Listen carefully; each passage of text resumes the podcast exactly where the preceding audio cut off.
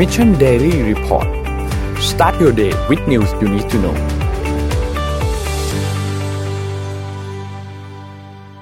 สวัสดีครับยินดีต้อนรับเข้าสู่ Mission Daily Report นะครับ วันนี้วันที่ 8 มิถุนายน 2020 นะครับ อยู่กับพวกเรา 3 คนตอน 7 โมงเช้าเหมือนเคยนะครับ วันนี้เราเปิดกันด้วยตัวเลขเหมือนเดิมนะครับ ขอภาพ N1 ขึ้นมาครับ อันนี้อัปเดตตอน6โมงครึ่งเมื่อวานนี้นะครับผู้ติดเชื้อทั่วโลกจอห์นฮอปกินรายงานตอนนี้อยู่ที่6ล้าน9 2 2 1 4คนนะครับแล้วก็ตัวเลขเสียชีวิตตอนนี้เกิน 4 0 0 0 0 คนแล้วนะครับตอนนี้อยู่ที่ 4 2 2 5 คน แล้วก็ที่รักษาหายแล้วนะครับมี3ล้าน1แสน180 คนนะครับส่วนตัวเลขในไทยเมื่อวานนี้นะครับทางด้านนายแพทย์หญิงพันประภานะครับผู้ช่วยโฆษกของทางด้านสบคนะครับรูป N2 นะครับ ได้รายงานพบผู้ติดเชื้อเมื่อวานในประเทศวันที่7เนี่ยเพิ่มขึ้นมาอีก 8 คนนะครับรวมเป็น 3,112 คนนะครับทั้ง 8 คนเป็นคนที่เดินทางกลับมาจากต่างประเทศทั้งหมดนะครับโดยกลับมาจากสหรัฐอาหรับเอมิเรตนะครับ5รายนะครับแล้วก็มีจากคูเวต2ราย แล้วก็อินเดียอีก 1 รายนะครับส่วนตัวเลขผู้รักษาหายเมื่อวันเพิ่มขึ้นมาอีก 1 คนนะครับรวมเป็นตอนนี้คนกำลังรักษาตัวอยู่ที่โรงพยาบาลเนี่ยมี 82 คนนะครับแล้วก็ตัวเลขผู้เสียชีวิตยังคงอยู่ที่เดิมคือ 58 คนครับ มันยังไม่มีเพิ่มนะครับ ถือว่าเป็นอีกวันหนึ่งที่ไทยเราไม่มีตัวเลขผู้ติดเชื้อภายในประเทศแล้วนะครับ สุดสัปดาห์ที่ผ่านมานี่ถ้าใครไปเที่ยวหัวหินนี่จะรู้ว่ารถติดแบบว่าหนักมากขากลับโอ้โหก็เป็นสัญญาณที่ที่ดีนะครับว่าคนเราเริ่มไปเที่ยวกันแล้วแล้วก็ขอให้เที่ยวกันนี้ไปเรื่อยๆนะครับ ครับวันนี้มันจันข่าวเยอะเหมือนเดิมครับ อืมเริ่มต้นกันด้วยพี่แท็บมีสแตทไหมครับวันนี้สแตทวันนี้มีสแตทยังไม่มีครับโอเคฮะครับ ได้ครับนนมีเรื่องของงั้นไปเราเราไปเรื่องเรื่องโควิดกันนิดนึงก่อนนะครับ คือจำช่วงการระบาดแรกๆได้ไหมครับ ที่เขาก็เถียงกันว่าเฮ้ยตอนนั้นทุกคนก็เถียงว่าจะใส่หน้ากากอนามัยดีไหมใส่หรือไม่ใส่ดี แล้วก็บางคนก็บอกให้ใส่เฉพาะคนที่ป่วยเท่านั้น คนที่แข็งแรงดีก็ไม่ต้องใส่ก็ได้ไม่จำเป็น บางคนก็บอกว่าก็ควรใส่หน้ากากตลอดเวลาที่ออกจากบ้านไปเจอคนก็ควรจะใส่นั่นแหละ ซึ่งในช่วงเวลานั้นเนี่ยองค์การอนามัยโลกนะครับหรือว่า WHO เนี่ยเขาก็ได้ทำวิดีโอออกมาแนะนำครับขอคลิป N2 ขึ้นมาครับ ซึ่งในคลิปวิดีโอวันนี้เนี่ยเขาก็แนะนำให้คนที่มีอาการ เช่นคุณไอ หรืออาจจะมีเสมหะ หรือว่ารู้สึกว่ามีไข้เนี่ยก็ให้ใส่หน้ากากไว้ แต่ถ้าคนที่แข็งแรงดีเนี่ยก็ไม่จำเป็นต้องใส่นะครับ พร้อมบอกว่าตอนนี้มันยังไม่ได้ยังมันยังไม่ได้มีหลักฐานมากพอว่าคนที่สุขภาพแข็งแรงดีเนี่ยควรจะใส่หน้ากากบวกกับตอนนั้นเนี่ยก็มีความกังวลว่าตัวอุปกรณ์ทางการแพทย์โดยเฉพาะตัวหน้ากากเนี่ยมันจะไม่พอด้วย อันนี้คือคลิปที่เขามีการแนะนำอันนี้ออกคลิปนี้ออกมาช่วงเดือนกุมภาพันธ์ นะครับซึ่งก็อย่างที่บอกครับในคลิป มีการบอกว่าคนที่แข็งแรงดีไม่จำเป็นต้องใส่ทีนี้ล่าสุดครับเมื่อวันศุกร์ที่ผ่านมาองค์การอนามัยโลกมีการกลับคำพูดแล้วครับคือเขาออกมาบอกว่าตอนนี้เนี่ยแนะนำว่าให้ผู้คนเนี่ยใส่หน้ากากนะครับเมื่ออยู่ในที่สาธารณะ พร้อมบอกว่า ตอนนี้เนี่ยเรารู้แล้วว่ามันจะช่วยลดการแพร่เชื้อได้ แล้วก็ซึ่งต้องบอกว่าก็ดูเหมือนจะช้าไปแล้วนิดนึงนะ เพราะว่าจริงๆ หลาย ๆ ประเทศเองก็ได้มีคำแนะนำนะครับให้ประชาชนเนี่ยใส่หน้ากากอนามัยอยู่ตลอดเวลาอยู่แล้ว คือไม่จำเป็นต้องเป็นแบบ ทางการแพทย์ก็ได้นะครับ ทาง WHO บอกว่าทุกประเทศต้องมีการแจ้งประชาชน อันนี้เตือนไปถึงรัฐบาลนะครับ ต้องมีการบอกประชาชนบอกประชาชนว่าให้ใส่หน้ากากในที่สาธารณะ โดยเฉพาะพื้นที่แออัดที่ไม่สามารถทำ social distancing ได้นะครับ เช่นในรถบัส ในรถไฟในห้างในร้านค้าในที่ทำงานนะครับ ซึ่งคนทั่วไปสามารถใส่หน้ากากเป็นแบบหน้ากากผ้าได้เลย ไม่จำเป็นต้องเป็นแบบทางการแพทย์นะครับ ยกเว้นคนที่มีอายุมากกว่า 60 ปี เพราะว่าเขาถือว่ากลุ่มนี้เป็นกลุ่มที่มีความเสี่ยงสูง เพราะฉะนั้นควรจะใส่หน้ากากแบบที่เป็นแบบ medical grade ก็คือเป็นแบบทางการแพทย์นะครับ เพราะว่าต้องถ้าออกต้องออกไปเจอผู้คนจำนวนมากนะครับต้องขอรูป N8 ขึ้นมาหน่อยครับ ในรูป N8 เนี่ยเป็นหน้ากากที่ทาง WHO นะครับแนะนำให้ใส่นะครับ คือต้องเป็นหน้ากากที่มีแบบ3เลเยอร์นะครับหน้ากากอันนี้เนี่ย ชั้นนอกสุดเดี๋ยวเรารอรูปแป๊บหนึ่งชั้นนอกสุดเนี่ยจะต้องเป็น layer ที่เป็นวัสดุกันน้ำได้ อันนี้เป็นข้อมูลจาก WHO เลยนะครับ เป็นแบบกันน้ำได้ พวกวัสดุที่เขาแนะนำก็เป็นพวกโพลีโพรพิลีนนะครับ ส่วนชั้นกลางเนี่ยจะทำหน้าที่เป็นตัวกรองนะครับ วัสดุเดียวกันเป็นโพลีโพรพิลีนเหมือนกัน แล้วก็ชั้นในสุดเนี่ยควรจะเป็นวัสดุที่สามารถซับน้ำได้ ก็เขายกตัวอย่างเป็นเช่น พวกฝ้ายทั้งหลายนะครับอย่างไรก็ตามนะครับ ดรเทสรอสอพานนกาเบยซูสผู้อำนวยการใหญ่ของ WHO เนี่ยเขาก็บอกว่าลำพังเพียงแค่หน้ากากเนี่ยมันไม่สามารถ ป้องกันโควิด -19 ได้อยู่แล้ว เราก็ต้องทำโซเชียลดิส a ทนซิ่งรวมถึงการล้างมือให้บ่อย ร่วมกันด้วยถึงจะป้องกันได้อย่างดีที่สุดนะครับ นี่ก็เป็นการกลับคำแนะนำซึ่งใหญ่มากคือมันก็จะสอดคล้องกับนักระบาดวิทยาชาวญี่ปุ่นที่เราคุยเมื่อวันศุกร์ว่าเวลาไปอยู่ในที่ที่แออัดอย่างการขนส่งสาธารณะเนี่ย โอกาสการติดจริงๆมันน้อยมากนะ ถ้าคุณใส่หน้ากากครับถูกต้องซึ่งต่างจากการไปโรงหนังแล้วคุณเปิด ถอดหน้ากากทานป๊อปคอร์นเขาบอกไงนะครับอ่าใช่ อืมอ่าถ้าสุดสัปดาห์ที่ผ่านมานะครับอเมซอนมีข่าวใหญ่สองข่าวข่าวร้ายและข่าวดีครับ เอาข่าวร้ายก่อนนะครับมีมีก็มีเหตุเพลิงไหม้แหละครับ warehouse ของอเมซอนที่เรดแลนด์แคลิฟอร์เนียนะครับ แต่ว่าโชคดีที่ไม่มีผู้บาดเจ็บหรือเสียชีวิตนะครับ แล้วก็ warehouse นั้นเป็น warehouse ของ third party ที่ทำหน้าที่เหมือนเป็นเป็นเป็น drop ship ของอเมซอนนะครับ ก็ทุกคนปลอดภัยดีนะครับ ความเสียหายก็ ระดับหนึ่งแต่อเมซอนออกมายืนยันว่าออเดอร์ที่จะผ่านจาก drop ship จุดนั้นเนี่ยจะได้รับการส่งตามปกติจาก drop ship อื่นต่อไปแต่สิ่งที่น่าสนใจกว่าคือข่าวนี้ครับ ก็คือ Amazon ได้ออกมาประกาศนะครับว่า วันที่ 22 เดือนนี้ จะเป็นวันเริ่มต้นของแคมเปญเขาเรียกว่ามาหือมาแห่งการเซลล์ของ Amazon นะครับ ซึ่ง Amazon จะใช้ชื่อแคมเปญนี้ว่า the biggest sale in the sky นะครับ Amazon ว่าจะขนของทุกอย่างมาเซลล์ขั้นต่ำเนี่ยคือ 30%นะครับซึ่งไม่เคยมีมาก่อนนะครับ แล้วการเซลล์ครั้งนี้เนี่ยเป็นคนละงานกับ Amazon Prime Day นะครับ เพราะ Prime Day ปกติจะมีทุกปี แต่ปีนี้ Prime Day ถูกเลื่อนไปเป็นเดือนกันยายน แล้วมีงานเนี่ยแหละครับ Biggest Sale in the Sky เข้ามาแทนตั้งแต่วันที่ 22 จนถึงสิ้นเดือนมิถุนายนนะครับ สินค้าที่จะขนกันมาลดนะครับ ก็คือแฟชั่นของแต่งบ้านนะครับ ความงามหนังสือพวกสารพัดนะและตอนนี้เนี่ยอเมซอนเริ่มส่งจดหมายเขาเรียกว่าส่งเทียบเชิญให้กับเขาเรียกกันนะ ผู้ที่เปิดร้านอยู่นะครับให้ตอบรับนะครับ โดยอเมซอนจะใช้คำว่าอเมซอนใช้คำว่าจะเลือกด้วยนะครับ ไม่ใช่รับทุกคนที่จะได้เข้าร่วมแคมเปญครั้งนี้นะครับ ใครเป็นสาวกอเมซอนนะครับ ก็เตรียมตัวนะครับ เตรียมตัวเข้าไปดูกันได้ตั้งแต่วันที่ 22 มิถุนายนเป็นต้นไปจัดประมาณ 9 วันนะครับคาดว่าจะเซลล์กันถล่มทลายนะครับ น่าสนใจทีเดียว เพราะไม่เคยมีอย่างนี้มาก่อนครับ อืม ผมพาท่านทุกท่านไปที่อังกฤษนะฮะครับเมื่อสุดสัปดาห์ที่ผ่านมานี้ยังมีข่าวหนึ่งค่อนข้างใหญ่มากในวงการยานะครับ ก็คือข่าวที่ a s t r a z เซ e c a นะครับผู้ผลิตยา รายใหญ่ที่สุดของอังกฤษเนี่ยนะครับ มี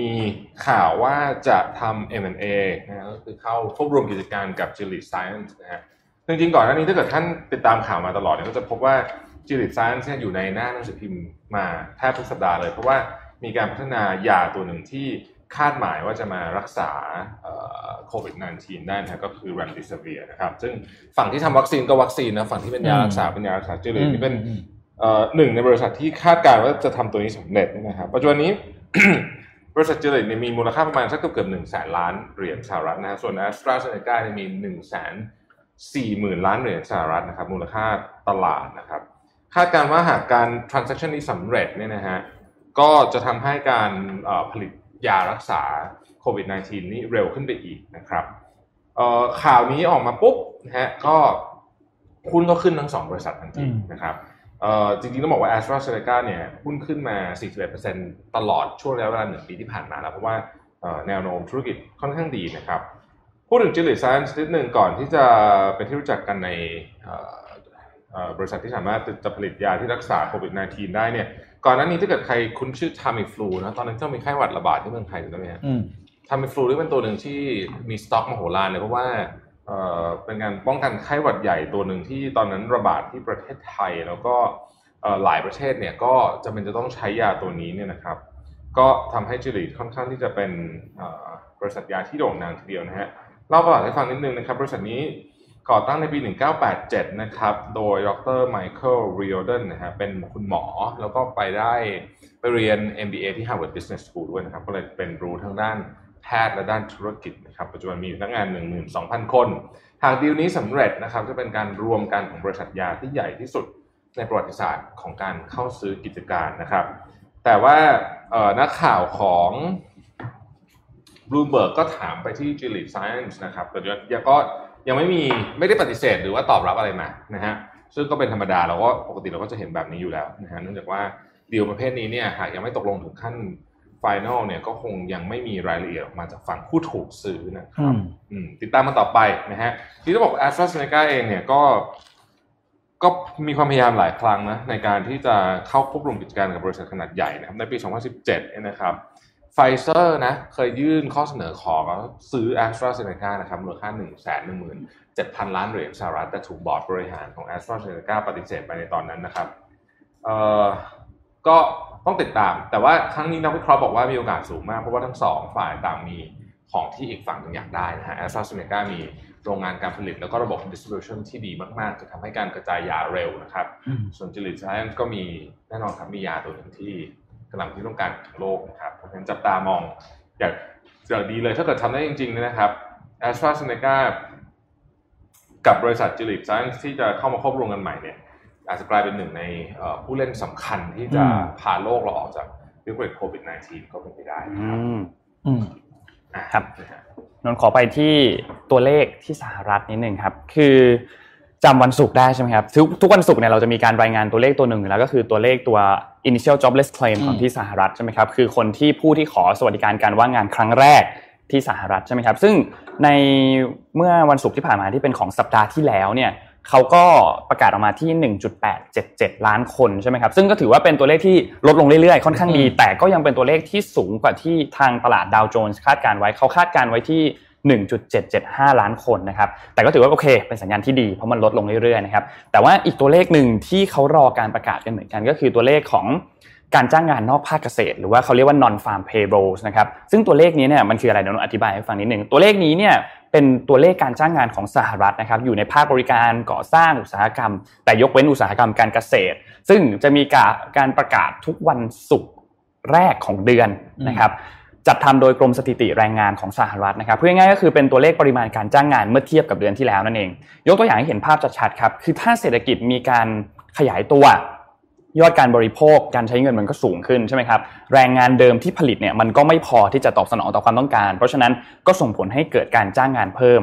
ตัวเลขนี้ก็จะเป็นบวกนะครับแต่ถ้าเศรษฐกิจมันหดตัวก็กลับกันเลย ยอดการบริโภคการใช้เงินมันก็ลดลงการผลิตมากกว่าความต้องการ ก็ส่งผลให้ต้องมีการลดต้นทุนการผลิต เช่น การจ้างงานมันก็อาจจะลดลง ตัวเลขนี้มันก็จะเป็นติดลบนะครับเรากลับมาที่ตัวเลข ตัวเลขนี้ในเดือนพฤษภาคมเนี่ยทางดาวโจนส์เขาได้ทำแบบสำรวจนะครับแล้วก็พบว่าตลาดเนี่ยคาดว่า ตัวเลขนี้จะติดลบประมาณ 8.33 ล้านตำแหน่ง ซึ่งถือว่าสูงถือว่าเยอะพอสมควรนะครับ แต่ปรากฏว่าพอประกาศออกมาครับตัวเลขเป็นบวก 2.5 ล้านตำแหน่ง ซึ่งเซอร์ไพรส์ตลาดมากวันนั้นตลาดสหรัฐบวกกันหมดเลยนะครับ ซึ่งแล้วถ้าเมื่อเทียบกับในเดือนเมษายนเนี่ยตัวเลขนั้นติดลบ 20.68 ล้านตำแหน่งเลยนะครับ แต่ว่าในเดือนพฤษภาคมกลับมาเป็นบวก 2.5 ล้าน ซึ่งก็สร้างความประหลาดใจมากนะครับ และยังไม่หยุดแค่นั้นครับอ้อนนขอภาพ N9 ขึ้นมาหน่อยครับ ในภาพ N9 นะครับ ภาพนี้เนี่ยคือเป็นกราฟของตัว non farm payroll นะครับ เห็นทางขวาไม่ใช่กรอบกราฟนะครับ ที่มันดิ่งลงไปลบ 20 ล้านอันนั้นเนี่ยคือในเดือนเมษายนนะครับ แล้วก็ที่ทางขวาที่ขึ้นมาเป็นติ่งเล็กๆ อันนั้นเนี่ยคือในเดือนพฤษภาคมคือบวก 2.5 ล้านนะครับ นี่คือตัวเลข non farm payroll นะครับ ส่วนกราฟต่อไปครับ N10 ครับ N10 เนี่ยเป็นกราฟของอัตราการว่างงานนะครับเขาก็คาดการณ์กันว่ามันน่าจะพุ่งไปอยู่ที่ 19.5 คือในเดือนเมษายนเนี่ยมันอยู่ที่ 14.7 เขาก็เขาคาดการจะพุ่งไปเกือบ 20%นะครับแต่ปรากฏว่าอัตราการว่างงานลดลงไปครับเหลือแค่ 13.3%เท่านั้น ก็ถือเป็นตัวเลขที่เซอร์ไพรส์อีกครับนั่นแสดงให้เห็นเลยว่าตอนนี้เนี่ยเศรษฐกิจแล้วก็การจ้างงานของสหรัฐเนี่ยเริ่มที่จะกลับมาแล้วในเดือนพฤษภาคมนะครับเพราะที่ผ่านมาหลายๆรัฐเองก็เริ่มมีการปลดล็อกดาวน์แล้วนอกจากนี้การใช้งาน อย่างน้ำมันเองก็เริ่มกลับมาแล้วด้วยราคาน้ำมันก็กลับมาแล้วเดี๋ยวเราจะเล่าเรื่องของราคาน้ำมันให้ฟังหนึ่งว่าว่าเสาร์อาทิตย์เนี่ยมีเรื่องอะไรเกิดขึ้น มันมีประเด็นขึ้นมาอีกแล้วเรื่องของราคาน้ำมันนะครับแน่นอนว่าการประกาศตัวเลขที่เซอร์ไพรส์แบบนี้เนี่ยก็ส่งผลโดยตรงเลยครับกับตลาดหุ้นของสหรัฐนะครับปรับตัวขึ้นทันที ราคาน้ำมันก็ขึ้นทันทีตรงข้ามกับทองทองโดนเทขายไปนะครับลบประมาณ2%นะครับนั่นเป็นผลว่าในช่วงที่ผ่านมาแม้ว่าสถานการณ์โควิด -19 ในสหรัฐดูจะยังไม่ค่อยดีขึ้นเท่าไหร่ แต่ว่า เจอประท้วงด้วย แล้วก็ตลาดแต่ตลาดหุ้นเนี่ยกลับมีการปรับตัวค่อนข้างสูงขึ้นเรื่อยๆนะครับไม่ได้ส่งผลกระทบกับเรื่องของโควิด แล้วก็เรื่องของตัวการประท้วงมากเท่าไหร่นะครับ เพราะว่าการจ้างงานเนี่ยมันเริ่มกลับมาแล้วนั่นเองนะครับ แต่ว่ามันต้องบอกว่าเมื่อวานนี้เนี่ยเขามีการบอกว่าเฮ้ยจริง ๆ แล้วตัวเลขอัตราการว่างงานที่สหรัฐประกาศเนี่ยอาจจะมีข้อผิดพลาดนิดหน่อย ซึ่งข้อผิดพลาดอันนี้จริงครับ เพราะว่า ข้อผิดพลาดอันนี้เนี่ยคือทางกรมสถิติเนี่ยนะครับเขาไม่ได้มีการเขามีการไม่ได้มีการแยกกลุ่มคนตกงานประเภท temporary unemployed คือคนที่ไม่ได้ตกงาน แต่ว่าแค่ไม่สามารถทำงานได้ เพราะว่าเกิดการล็อกดาวน์อ่าเขาไม่ได้ทำการแยกตัวเลขนี้ออก แต่เมื่อเราทำการคำนวณดูแล้วเนี่ยนะครับเขาพบว่าคืออย่างไรก็ตามเนี่ยอัตราการว่างงานลดลงจริง ๆ และการจ้างงานก็กลับมาแล้วจริง ๆ ถึงแม้ว่าตัวเลขมันอาจจะไม่ได้เป็น 13.3 เป๊ะแบบนี้ 14.7 เป๊ะแบบนี้ แต่ตัวเลขลดลงจริง ๆ อย่างมีนัยสำคัญนะครับ นี่ก็ถือว่าเป็นการกลับมาของเศรษฐกิจสหรัฐที่เป็นสัญญาณที่ดีนะครับ ไม่แน่ว่าสัปดาห์นี้เราอาจจะเห็นตลาดเซ็ตเราอาจจะเกินพันห้าก็ได้ เป็นไปได้เป็นไปได้เหมือนกันนะครับ เพราะว่าสหรัฐเริ่มกลับมาแล้วนะครับ อืมดีครับก็เราก็จะเห็นว่าจริงๆ นี่ก็เป็นสิ่งที่หลายคนคาดการณ์นะว่าเอ่อตลาดหุ้นเนี่ยน่าจะตอบสนองรวดเร็วมาก เพราะว่าเงินมันมีหนึ่งในระบบค่อนข้างเยอะครับ คือมันไม่มีที่ใช้ จริงจริงมีตัวเลขตัวหนึ่งที่ที่น่าสนใจเหมือนกันนะฮะจะเอ่อจะพาทุกท่านไปที่จีนนะครับเดือนพฤษภาคมที่ผ่านมาเนี่ยตัวเลขของการส่งออกและนำเข้าของจีนเนี่ยก็ออกมาแล้วนะครับ ซึ่งก็บอกว่าก็เป็นตัวเลขที่น่าสนใจมากทีเดียวเพราะว่าเอ่อเป็นการเกินดุลการค้าเป็นประวัติการเลยนะของการส่งออกจีนนะครับ คือต้องเล่าอย่างนี้ก่อนนะเวลาเราพูดคำว่าเกินดุลการค้าเนี่ยคือเราต้องเทียบส่งออกกับนำเข้านะครับ จริงๆจีนเนี่ยไม่ได้ส่งออกเยอะขึ้นส่งออกลดลงนะครับลดลงเล็กน้อยลดลง 3.3%นะครับแต่ว่านำเข้าลดลงไปถึง 16.7%นี่คือสาเหตุที่ทำให้การเกินดุลการค้าสูงมากนะฮะการเกินดุลการค้าในเดือนพฤษภาคมเนี่ยอยู่ที่ 62,000 ล้านเหรียญสหรัฐนะฮะเล่าแบบเร็วๆครับก็คืออย่างนี้ฮะคือสิ่งที่จีนนำเข้าเยอะเนี่ยก็คือน้ำมันดิบนะครับพวกแร่ก๊าซธรรมชาติและถั่วเหลืองนะครับพวกนี้ลงหมดเลยนะฮะ สิ่งที่จีนส่งออกเยอะนะครับ ก็มีหลายอย่างแต่อย่างหนึ่งที่จีนส่งออกเยอะมากคือหน้ากากอุปกรณ์ทางการแพทย์ต่างๆ ซึ่งแน่นอนว่าเป็นที่ต้องการสูงมากนะครับ อุปกรณ์ทางการแพทย์ของจีนเนี่ยนะครับ มีการส่งออกเพิ่มขึ้นถึง 88.5%นะครับในช่วงเดือนพฤษภาคมที่ผ่านมาเทียบกับเดือนเดียวกันของปีที่แล้วนะครับ นี่คือสาเหตุที่ทำให้ดุลการค้าของจีนเนี่ยเพิ่มขึ้นนะครับ ทีนี้พอมาดูอย่างนี้ปุ๊บเนี่ยเราเจาะรายละเอียดแล้วคนพบว่า วกของต่างๆที่จีนนำเข้าเนี่ยมีอัตราของราคาเนี่ยลดลงทุกตัวนะครับ แล้วก็การส่งออกของจีนตอนนี้เนี่ยต้องบอกว่าถ้าเป็นอุปกรณ์ทางการแพทย์เนี่ยดอมิเนตตลาดโลกอยู่เลยทีเดียวนะฮะและคาดว่าจะเป็นแบบนี้ต่อไปอีกหลายเดือนนะครับ ซึ่งแน่แน่นอนว่ามันมันไปเพิ่มความกดดันนะครับต่อเรื่องของความขัดแย้งทางเเรื่องของสงครามการค้าของสหรัฐขึ้นไปอีกนะฮะเพราะว่าเวลาจีนเกินดุลเยอะๆอย่างนี้ปุ๊บนะฮะสหรัฐก็จะต้องออกมา ทำอะไรสักอย่างทุกครั้งทุกครั้งนะครับ พูดถึงการเกินดุลการค้าของจีนอุปกรณ์ทางการแพทย์เนี่ยจริงๆประเทศไทยก็ได้อันนี้ส่งเรื่องนี้ไปด้วยนะครับผมเอาข้อมูลจาก SCB Economic Intelligence Center มาเล่าให้ฟังนะครับหนึ่งในสินค้าส่งออกที่มีมูลค่าสูงมากในระยะที่ผ่านมาหลายคนอาจจะนึกไม่ถึงเลยก็คือถุงมือยางครับถุงมือยางเนี่ยนะฮะปีนี้เนี่ยนะครับโดย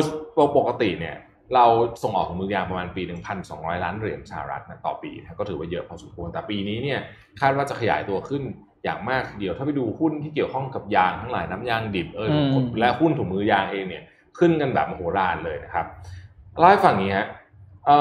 จากการแพร่ระบาดของโควิด -19 เนี่ยส่งผลให้ความต้องการถุงมือทางการแพทย์เพิ่มสูงขึ้นมากนะครับ ประเทศที่ผลิตถุงมือทางการแพทย์รายใหญ่ที่สุดของโลกเนี่ยคือมาเลเซียนะฮะผลิตประมาณ 1 2 5 0 0 0 ล้านชิ้นต่อปีนะฮะ อันนี้คือมีกำลังการผลิตเท่านี้นะครับ ปกติอาจจะผลิตอยู่ที่ 80% 90%นะครับ ส่วนของไทยเนี่ยมีกำลังการผลิตอยู่ที่ 25,000 ล้านชิ้นต่อปีประมา1ใน6นะฮะแต่ปีนี้เนี่ยทั้งสองประเทศก็ต้องบอกว่าเร่งการผลิตทั้งคู่นะครับได้อันนี้ส่งจากเรื่องนี้ไปทั้งคู่ แต่ว่าประเทศไทยเนี่ยได้รับอันนี้ส่งทางอ้อมเพราะว่าเราส่งน้ำยางข้นให้กับมาเลเซียเพื่อไปผลิตด้วยคือเขามีโรงงานแต่ยางไม่พอนะฮะดังนั้นเนี่ยอัตราการส่งออก น้ำยางข้นจากไทยมาเลเซียเนี่ยจึงเพิ่มขึ้นนะครับ7%เทียบกับช่วงช่วงเดียวกันของปีที่แล้วนะฮะแต่อย่างไรก็ดีเนี่ยประเทศไทยเองเนี่ยอยากจะผลิตถุงมือซึ่งเป็น final product มากกว่าแน่นอนมันได้กำไรเยอะกว่านะครับ ซึ่งอันนี้เนี่ยภาครัฐก็กำลังเร่งพัฒนาตัวทรัพยากรต่างๆ ที่จำเป็นนะครับรวมถึงส่งเสริมให้ผู้ประกอบการ ได้มีโอกาสที่จะ นำเทคโนโลยีเข้ามาผลิตถุงมือยางถุงมือยางเห็นว่ามันเป็น product ที่ดูเหมือนจะไม่มีอะไรแต่จริงๆแล้วทำยากเหมือนกันครับใช่ใช่จริงๆทำยากเหมือนกันนะครับมันมีมันมีเทคโนโลยีอยู่ในนั้นเยอะพอสมควรทีเดียวนี่คือสาเหตุที่เรายังผลิตได้ไม่เยอะเท่าที่ควรนะครับในไทยมีอยู่ไม่กี่โรงเองนะมีอยู่ไม่กี่โรงมีอยู่ที่ผลิตได้นะฮะผมคิดว่านี่ต้องต้องต้องรีบเลยเพราะว่า เพราะว่าจะได้ใช้อีกอะอ่าใช่โรคอื่นมาอีกเดี๋ยวเดี๋ยวมีอีกเดี๋ยวมีอีกนะฮะแล้วจริงๆเนี่ยถุงมือยางมันเป็น PPE ประเภทหนึ่งที่อาจจะไม่ได้ออกมาเป็นหน้าตา ถถุงมือยางแบบที่เราใช้ในโรงพยาบาลอย่างเดียวก็ได้ อืมนะมันสามารถเอาไปใช้กับคนทั่วไปในกิจกรรมต่างๆ ที่เขากลัวการสัมผัสโรคก็ได้นะฮะใช่ครับ อืมน่าสนใจอ่าเป็นเรื่องของที่แคนาดาใช่ไหม ครับที่แคนาดาอ๋อโอเคเดี๋ยวเดี๋ยวเดี๋ยวเรื่องแคนาดาเดี๋ยวเราไปหลังเบรกดีกว่าเพราะมันเป็นเรื่องของการประท้วงเดี๋ยวเราอัดทีเดียวเดี๋ยวหลังเจ็ดโมงครึ่งนนขอไปที่เกี่ยวกับเรื่องของสหรัฐเมื่อกี้ก่อนนะครับคือพอหลังจากที่ตัวเลขอัตราการว่างงานตัวเลขนอนฟาร์มเพโรออกมาแล้วมันดีกว่าที่คิดเนี่ยทรัมป์ออกมาเลยครับวันศุกร์ตอนเย็นนะฮะทรัมป์มาเลยฮะมาละ มาเลยครับต้องออกมาขิงก่อนเลยทีนี้เขาก็ไม่ได้แค่ขิงอย่างเดียวนะครับเขาก็ออกมาพูดถึงวอร์เรนบัฟเฟตด้วยจำคุณปู่วอร์เรนที่มีการขายหุ้นสายการบินไปเมื่อช่วงต้นเดือนพฤษภาคมได้ไหมครับเขาบอกว่าเขาพูดถึงการกระทำของวอร์เรนบัฟเฟตว่าเฮ้ยคุณพลาดแล้วที่ขายหุ้นสายการบินของสหรัฐทั้ง 4 สายการบินไปก่อนหน้านี้นะครับทรัมป์เขากล่าวว่าเดี๋ยวน้อง quote มาเลยนะครับเขาบอกว่า he has been right his whole life but sometimes even somebody like Warren Buffett they make mistakes เขาตัดสินใจถูกมาโดยตลอดชีวิตเลยนะวอร์เรนเนี่ยแต่ก็แม้แต่คนอย่างเขาเนี่ยบางทีก็ก็พลาดได้ทำพลาดได้เหมือนกันนะครับ I have a lot of respect for him คือผมให้ความเคารพเขามาก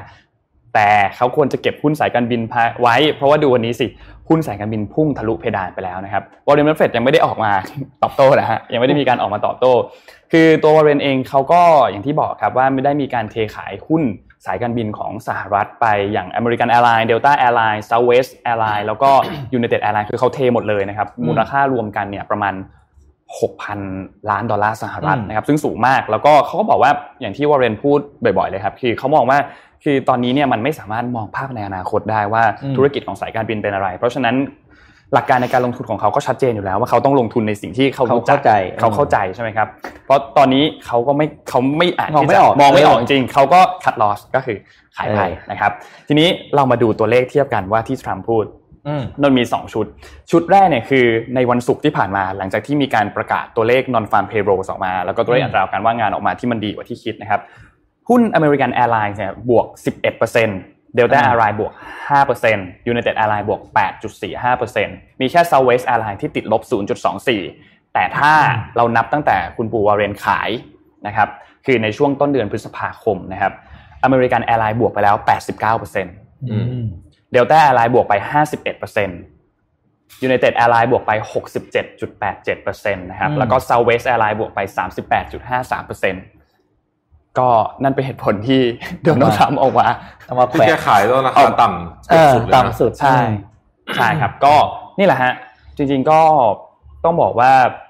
จะบอกว่าวอร์เรนตัดสินใจผิดก็ไม่ก็ไม่เต็มปากใช่เพราะมันก็เป็นการที่เขาก็ทำตามหลักการในการลงทุนของเขาเอมันเป็นสไตล์การลงทุนเป็นสไตล์การลงทุนของเขานะครับและที่สำคัญก็คือพูดของเงินเขาเปล่าไม่แล้วก็เป็นเป็น best information ด้วยนะผมหมายถึงหมายถึงว่าก็คือในขณะนั้นคุณมีข้อมูลที่ดีที่สุด ถูกต้องตรงนั้นไงที่ดีสุดเท่าที่เรามีใช่ไหมครับก็เป็นก็ผมว่าแกหลักการลงทุนที่ที่ถูกต้อง คือตอนนี้มันก็มันก็มีมันก็ถูกมีมีผิดอยู่แล้วแกก็ก็ไม่มีใครรู้หรอกว่ามันจะเป็นใช่ใช่แล้วพูดจริงๆเนี่ยในสงครามของเศรษฐกิจของโควิด -19 เนี่ยผมว่าเราเพิ่งเริ่มต้นนะเราเพิ่งเราเพิ่งเริ่มต้นนะครับ คือเรื่องโรคอาจจะซาไปละแต่ว่าผลกระทบของมันเนี่ยยังอีกนานนะอันนี้เป็นเพียงเพิ่งจุดเริ่มต้นเท่านั้นเอ่อ ย้อนกลับมาที่ประเทศไทยสักเล็กน้อยนะเกี่ยวเรื่องนี้นะฮะเอ่อในช่วงสุดสัปดาห์ไม่ใช่สิสัปดาห์ที่ผ่านมาเนี่ยเราไม่ค่อยได้พูดเรื่องนี้เท่าไหร่แต่ว่าธนาคารต่างๆ ออกมาปรับตัวเลข GDP ลดลงไปอีกนะครับสำนัก House ต่างๆ ที่มาคาดการ GDP เนี่ยลดลงไปอีกกว่าเดิมอีกนะฮะตอนนี้มีคนพูดไปถึงลบสิบแล้วนะฮะประเทศไทยนะครับ หลายคนก็งงว่าเอ๊ะทำไมประเทศไทยเราดูจะควบคุมสถานการณ์ได้ดี ถ้าพูดถึงเรื่องโรคในดีจริงๆ เพราะวันนี้นี่เป็นวันที่ถ้านับเมื่อวานเนี่ยน่าจะเป็น 10 วันแล้วมั้งที่ไม่มี local transmission ใช่นะถ้าเป็นแบบนี้ศูนย์อีกสี่วันเนี่ยแล้วถ้าเกิดว่าระยะฟักตัวของโรคเป็นสิบสี่วัน อย่างที่เราทราบกันในตอนแรกจริง ๆ นะ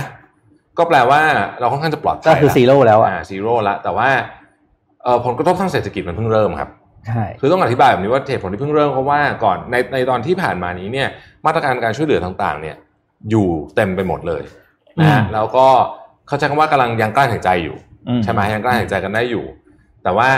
ไอ้ลมหายใจที่กลั้นไว้เนี่ยมันใกล้ๆจะหมดลงละใช่แล้วเราก็ต้องเข้าใจว่ารัฐบาลจะไม่ได้ช่วยเราไปตลอดนะ ถูกต้องเขาให้สามสี่เดือนแหละเขาก็ไม่ไหวแล้วเหมือนกันก็อ่าก็มีเพดานอยู่เหมือนกันนะครับ ไม่ใช่ว่าสามารถจะกู้ไปได้เรื่อยๆดังนั้นเนี่ย ความน่ากลัวของของพิษเศรษฐกิจของโควิดเนี่ยผมผมว่าเพิ่งมันเพิ่งเริ่มจริงๆอย่างภาพที่เราเห็นคนไปเที่ยวบางแสนจนปิดหาดหรือโฮหินชามสุดสัปดาห์ที่ผ่านมาเต็มผมว่ามันเป็นเพราะว่า เหมือนว่ามันการชดเชยช่วงที่ขาดไปอะถูกต้องต้องดูนี่ถ้าถ้าแน่นบางแสนแน่นสักสี่อาทิตย์ติดกันได้เนี่ยเออค่อยว่ากันใหม่อ่าอืมเป็นสัญญาณที่ดีนะอืมแล้วเราก็ต้องดูตัวเลขหลายตัว เช่นตัวเลขผลประกอบการไตรมาสสองของบริษัทที่ทำธุรกิจกับรีเทลตรงๆเนี่ยเดี๋ยวจะเห็นนะฮะว่าดีหรือไม่ดียังไง เช่นร้านอาหารอะไรพวกนี้นะฮะเดี๋ยวจะเริ่มดู เราผมว่าเราต้องดูตรงนั้นด้วย แต่ก็อย่าเพิ่งพูดง่ายคือ อย่าเพิ่งสบายใจไปนะต้องต้องระมัดระวังกันต่อไปนะครับ เรื่องเรื่องโรคผมคิดว่าเราค่อนข้างจะโอเคแล้วนะแต่ว่าเรื่องเศรษฐกิจเนี่ย ยังคงต้องจับตาดูอย่างใกล้ชิดนะฮะมันไม่ดีขึ้นง่ายๆเร็วๆหรอกนะอะก่อนเจ็ดก่อนเจ็ดโมงครึ่งไหนๆเมื่อกี้เราพูดถึงทรัมป์แล้ว เราไปพูดถึงทรัมป์แห่งอเมริกาใต้กันบ้างนะครับโบซานโรครับประธานาธิบดีของบราซิลครับเมื่อวันศุกร์ที่ผ่านมาออกมาขู่แล้วครับ บอกว่าจะพาบราซิลแยกออกมาจากองค์การอนามัยโลก WHO นะครับ โดยให้เหตุผลว่า WHO เนี่ยเป็นองค์กรที่เข้าข้างจีนอย่างชัดเจน แล้วก็ถ้าไม่เปลี่ยนแปลงสิ่งนี้เนี่ยก็จะพาบราซิลออกจากกลุ่มนะครับ ก่อนหน้านี้เนี่ยเจ้าหน้าที่ของสหประชาชาตินะครับเขาได้ออกมาเตือนรัฐบาลบราซิลว่าเฮ้ยคุณจะยกเลิกล็อกดาวน์เนี่ยตัวเลขผู้ติดเชื้อในประเทศคุณก็ยังสูงอยู่ ต่อวันที่พบก็ยังสูงอยู่ แล้วก็ล่าสุดตัวเลขผู้เสียชีวิตในบราซิลเองก็แซงหน้าอิตาลีแล้วด้วย คุณคุณควรจะระวังนะ ถ้าจะปลดล็อกดาวน์ตอนนี้นะครับ ซึ่ง ก็อย่างที่เห็นครับโบซานโรก็ก็ดูเหมือนจะไม่ค่อยฟังเท่าไหร่ แล้วก็ออกมาประท้วงให้ผู้ว่าการรัฐเนี่ยทำการเปิดเมืองด้วยนะครับสื่อในประเทศเองก็มีการวิจารณ์การรับมือโควิด -19 ของโบโซนาโรด้วยนะครับสื่อเนี่ยเขาพาดหัวข่าวว่า killing a Brazilian per minute นะครับคือฆ่าชีวิตชาวบราซิลเนี่ยนาทีละคนโดยในหนังสือพิมพ์เนี่ยมีข้อความที่เขียนว่า while you were reading this another Brazilian died from the coronavirus ขณะที่คุณกำลังอ่านพาดหัวข่าวอันนี้เนี่ยมีคนบราซิลที่ตายเพราะโคโรนาไวรัสอีกแล้วนะครับสื่อต้องบอกว่าสื่อในประเทศเองก็วิจารณ์การทำงานการรับมือกับโควิด -19 ของ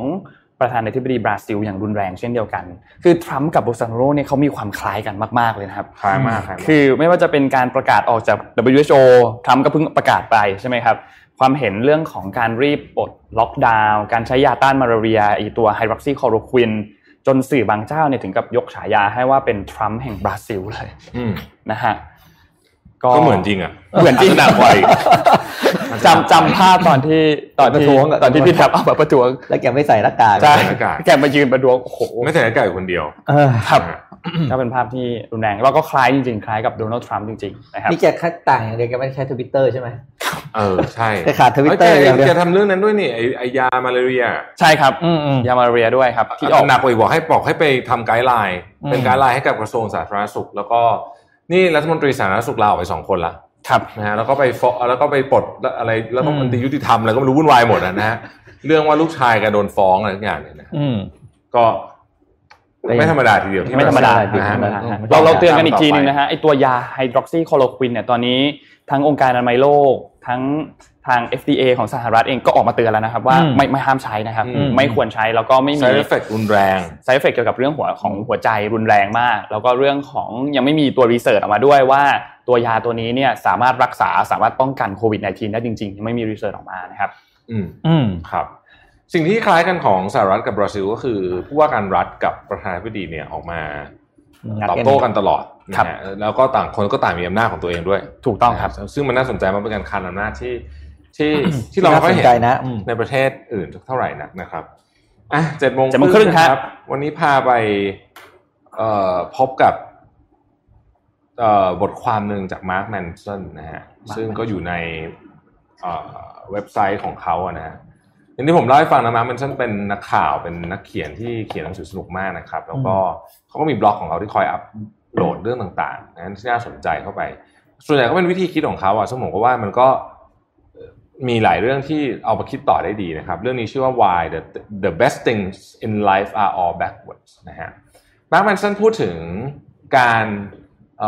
เขาเรียกว่าเป็นการฝึกอย่างหนึ่งที่โหดมากๆ ของคนที่จะไปฝึกเป็นหน่วยซีลของสหรัฐนะครับเราเรียกว่า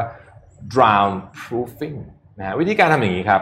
นึกภาพตามก่อนนะ ค่อยๆนะฮะ เขาจะจับคุณเนี่ย มัดมือเอาไว้ข้างหลังนะครับครับ แล้วก็มัดเท้าด้วยนะ แล้วโยนคุณลงไปในสระน้ำลึกประมาณเนี่ยสามเมตร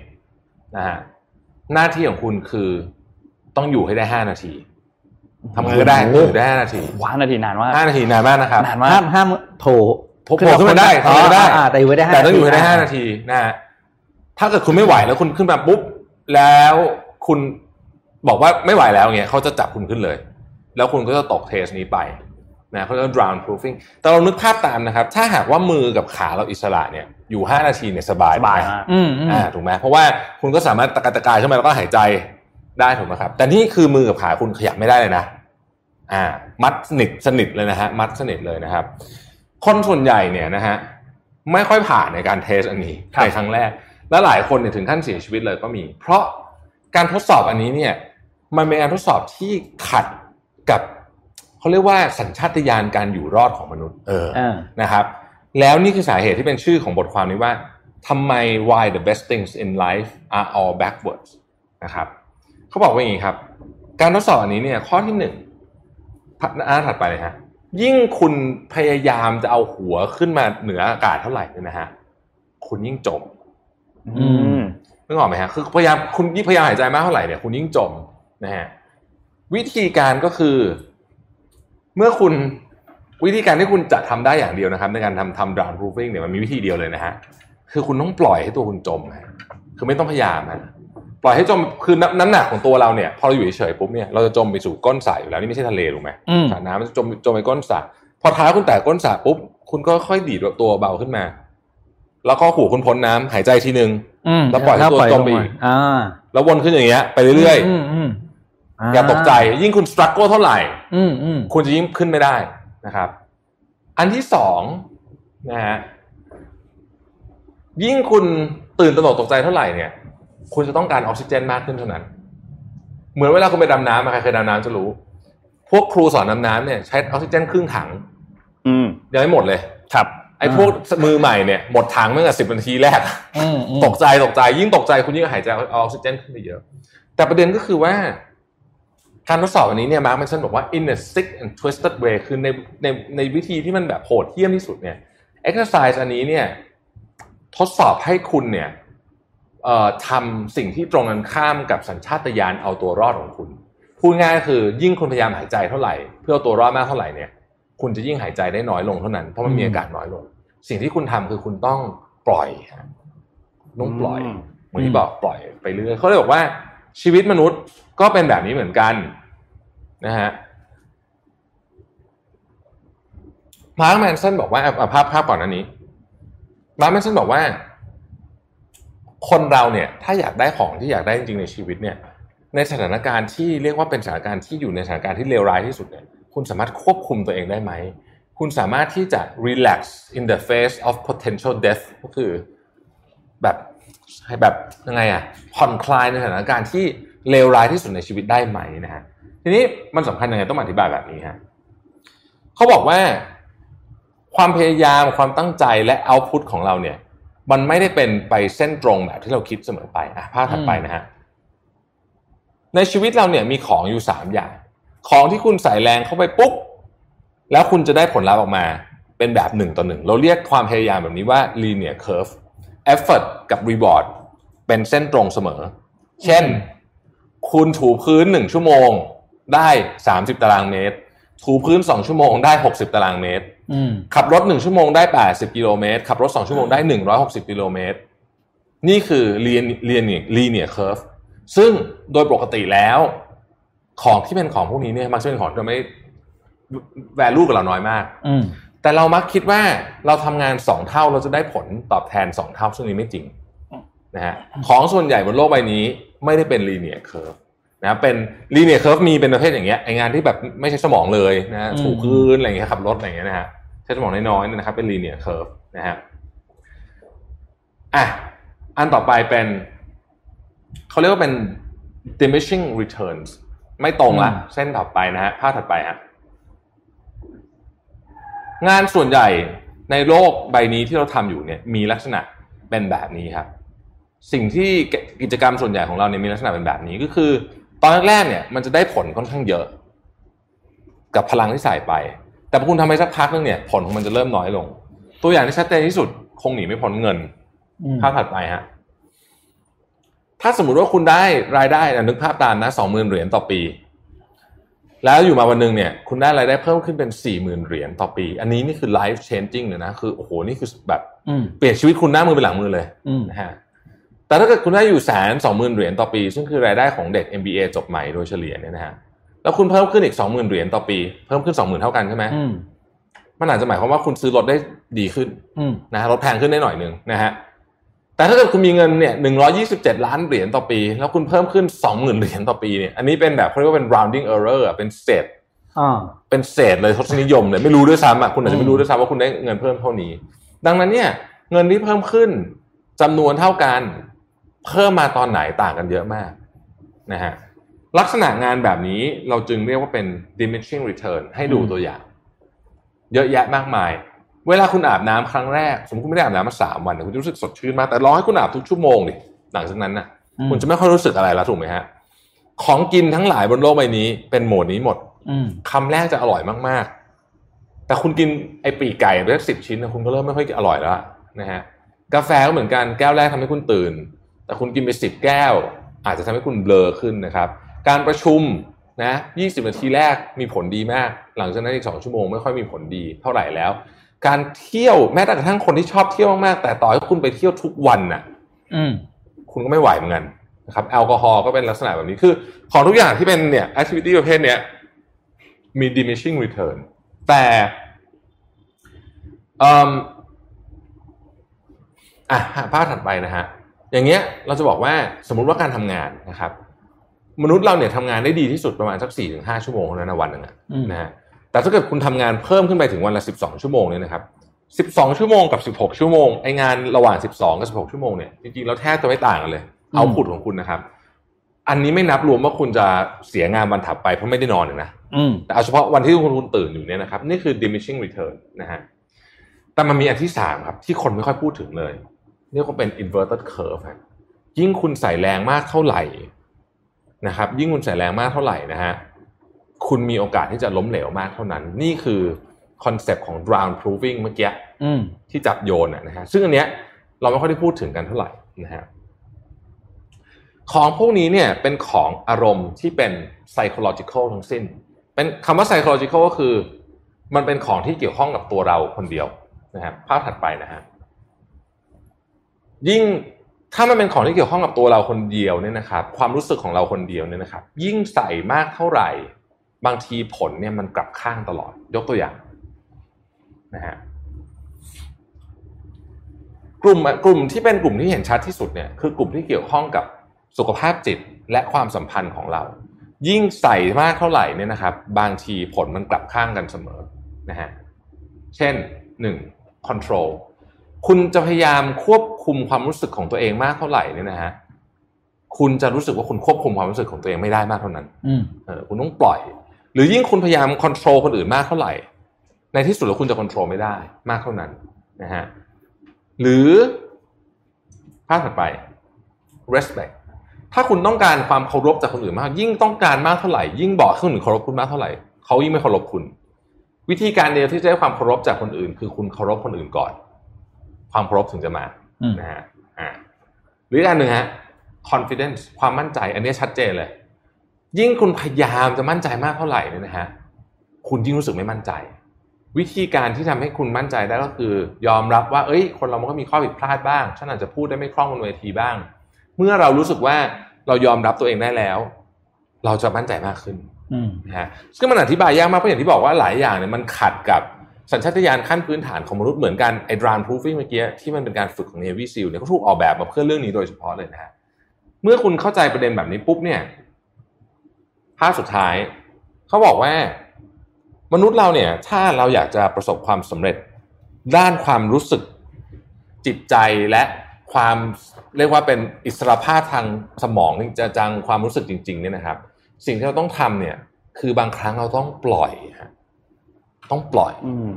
อืมต้องปล่อย แล้วปล่อยให้เราเนี่ยบางทีจมลงไปกับบางเรื่องบ้างแล้วที่สุดเราจะกลับขึ้นมาได้ ยิ่งเราดิ้นมากเท่าไหร่ เรายิ่งหาความสุขไม่เจอเท่านั้น จริงๆเจ็ดโมงครึ่งวันนี้อาจจะ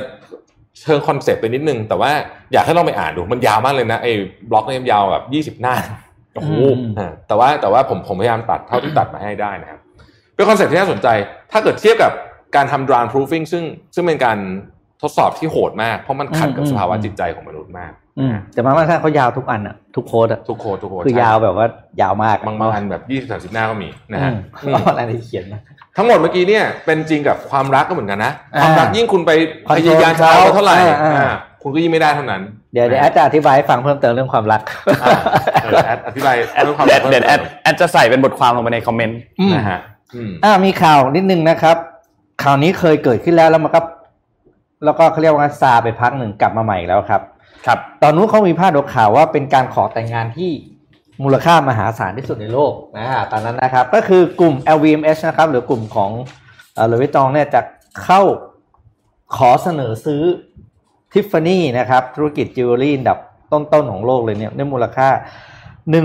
16,000 ล้านเหรียญสหรัฐอ๋อผมรู้ว่าซื้อจบไปแล้วยังไม่ยังไม่จบครับตอนนั้นก็แล้วก็พอมีไวรัสใช่ไหมก็หยุดไปอ๋ออันนี้นะครับ กลับมาอีกแล้วครับ แล้วก็ เป็นการ second propose